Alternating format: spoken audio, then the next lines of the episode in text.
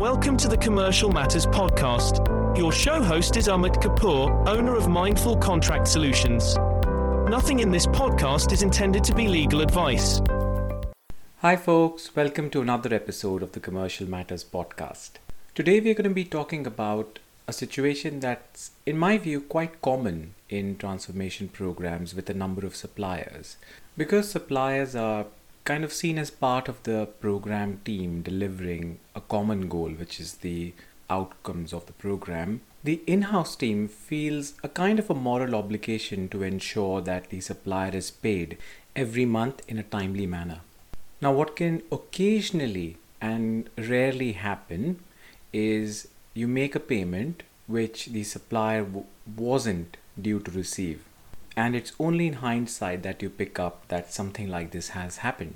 So, this is the case of a possible overpayment. In my experience, program teams are usually conversant with how they should go about overpayments when it's done to employees, but they aren't very sure if there are any opportunities to pay a supplier back when that overpayment has happened as a result of an invoice that should not have been paid. And also, there are common beliefs around when you pay for a piece of work, you are deemed to have accepted that piece of work and you have accepted that charge. So, is there a going back if you realize subsequently that you were wrong? This is what we're going to be exploring in the judgment today. We are going to be looking at a case that went to the Court of Appeal. This is a case between Dargamo Holdings versus Avonwick Holdings and it deals with the subject of unjust enrichment. Although unjust enrichment is a legal phrase, the interpretation of that is fairly obvious from its literal meaning. Essentially, should a party that has received sums that it should not have be entitled to benefit from the receipt of such sums? Or should the party that has paid these sums out and it should not have paid out should be able to recover those losses from the other party. Now, in theory and fairness, it might make common sense to believe that the right thing to happen in this case is the money goes back to where it belongs. But in a commercial setting, things can get a little complicated because dealings are usually done on the back of a contract. Whilst I don't want to go into the details of this case that we are going to explore, the basic facts in those cases was this concerned a share purchase agreement. That means one of those companies was buying the other. And a price was agreed of 950 million pounds. So the stakes were reasonably high.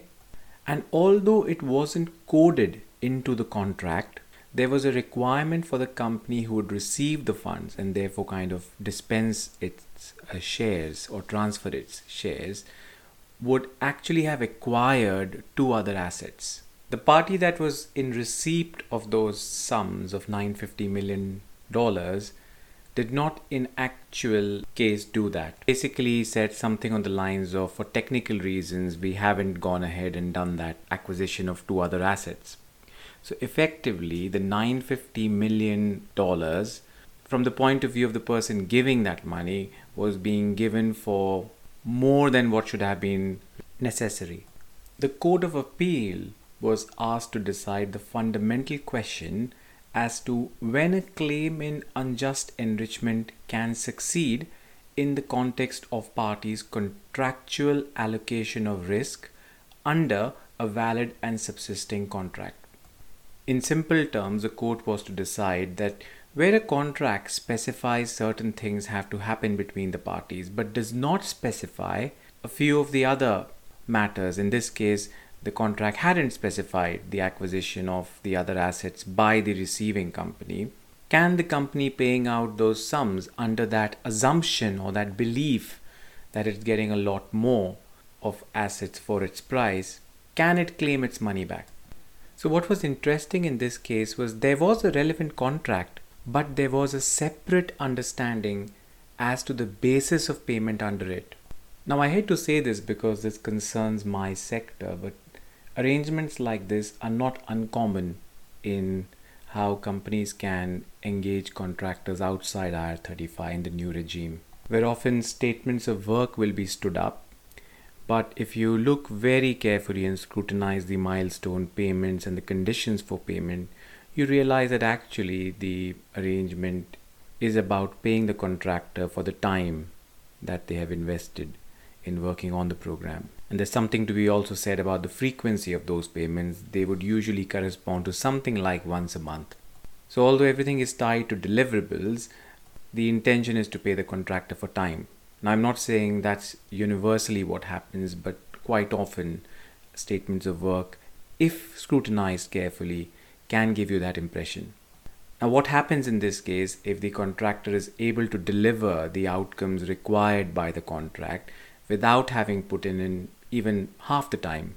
Would you, as a client, genuinely want to pay out the contractor all of the sums claimed in that instance? And then this is a case where the contractual answers can be different from the moral answer. Contractually, you would have to pay out, and morally, you may think that is not right for the contractor to be claiming that sum in full. Coming back to our case, the Dargamo Holdings versus Avonwick, the court heard from some very, very creative counsel. The claims were also on quite novel grounds of deceit and fraudulent misrepresentation. There's always a high hurdle in trying to prove things were deceitful or fraudulent.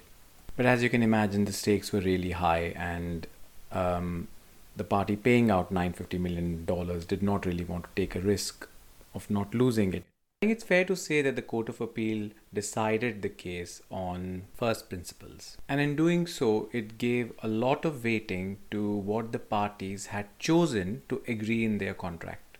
So the Court of Appeal made a comment on para 112 of the judgment to basically say that it is common ground that for whatever reason the parties deliberately omitted any of the additional assets in the share purchase agreement. So clearly, it was a bargain that the parties had consciously struck. The absence of a reference to those assets was not a mistake of any kind, it was a deliberate omission. And this is definitely going to hurt the claimant in the case.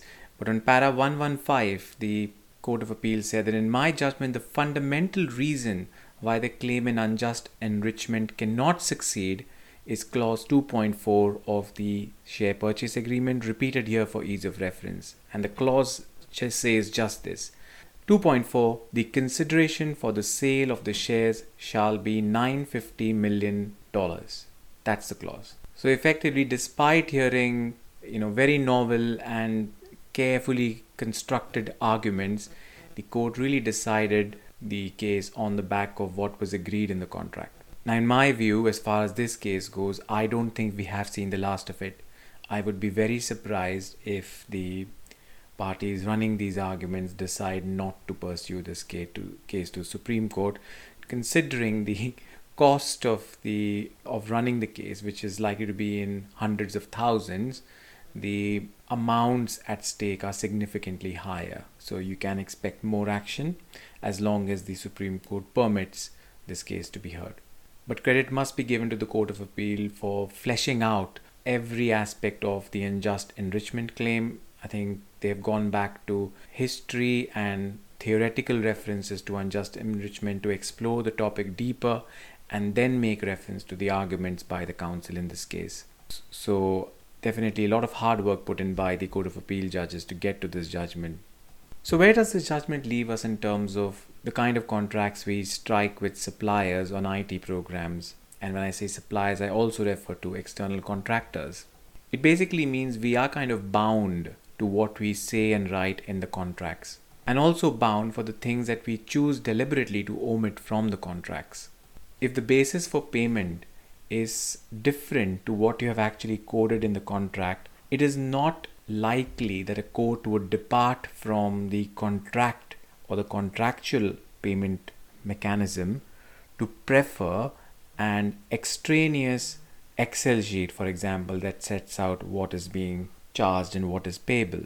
So, if you are really agreeing dummy fixed price contracts where the intention is not to do a time and materials for either internal compliance reasons or to make the agreement IR35 friendly or for whatever reason, you're likely to have bound your organization to those payments in absolute terms. Of course, as long as those conditions for the payments are met.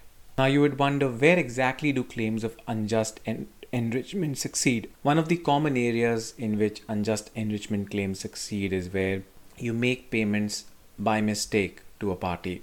Quite often, this happens in banking transactions where one party erroneously gets the sort code or the account number wrong, and funds reach the account of a party that had no clue it was going to be getting any funds from anyone. So, such mistaken funds, funds are sometimes claimed through unjust enrichment provisions. So, it's quite handy for the law to have a tool to allow people to recover from mistakes that they might have made in paying other people. But beyond that, looking at unjust enrichment claims for kind of rolling back contractual provisions, that is a bit far fetched. The courts are not really permitted to interfere with commercial parties' contractual allocation of risk. I think that's it then. I hope this was useful. Thanks for attending this podcast episode, and I hope to be coming back with another episode next week. I'd be really grateful if you like what you are hearing to leave us a feedback on whatever device you hear a podcast on. So it could be Spotify, it could be iTunes. Your feedback would help more people learn about the show and benefit from it. That's it for this week, folks. Have a great week ahead. That's this week's episode of the Commercial Matters podcast. Don't forget to join us next week for another episode. Thank you for listening.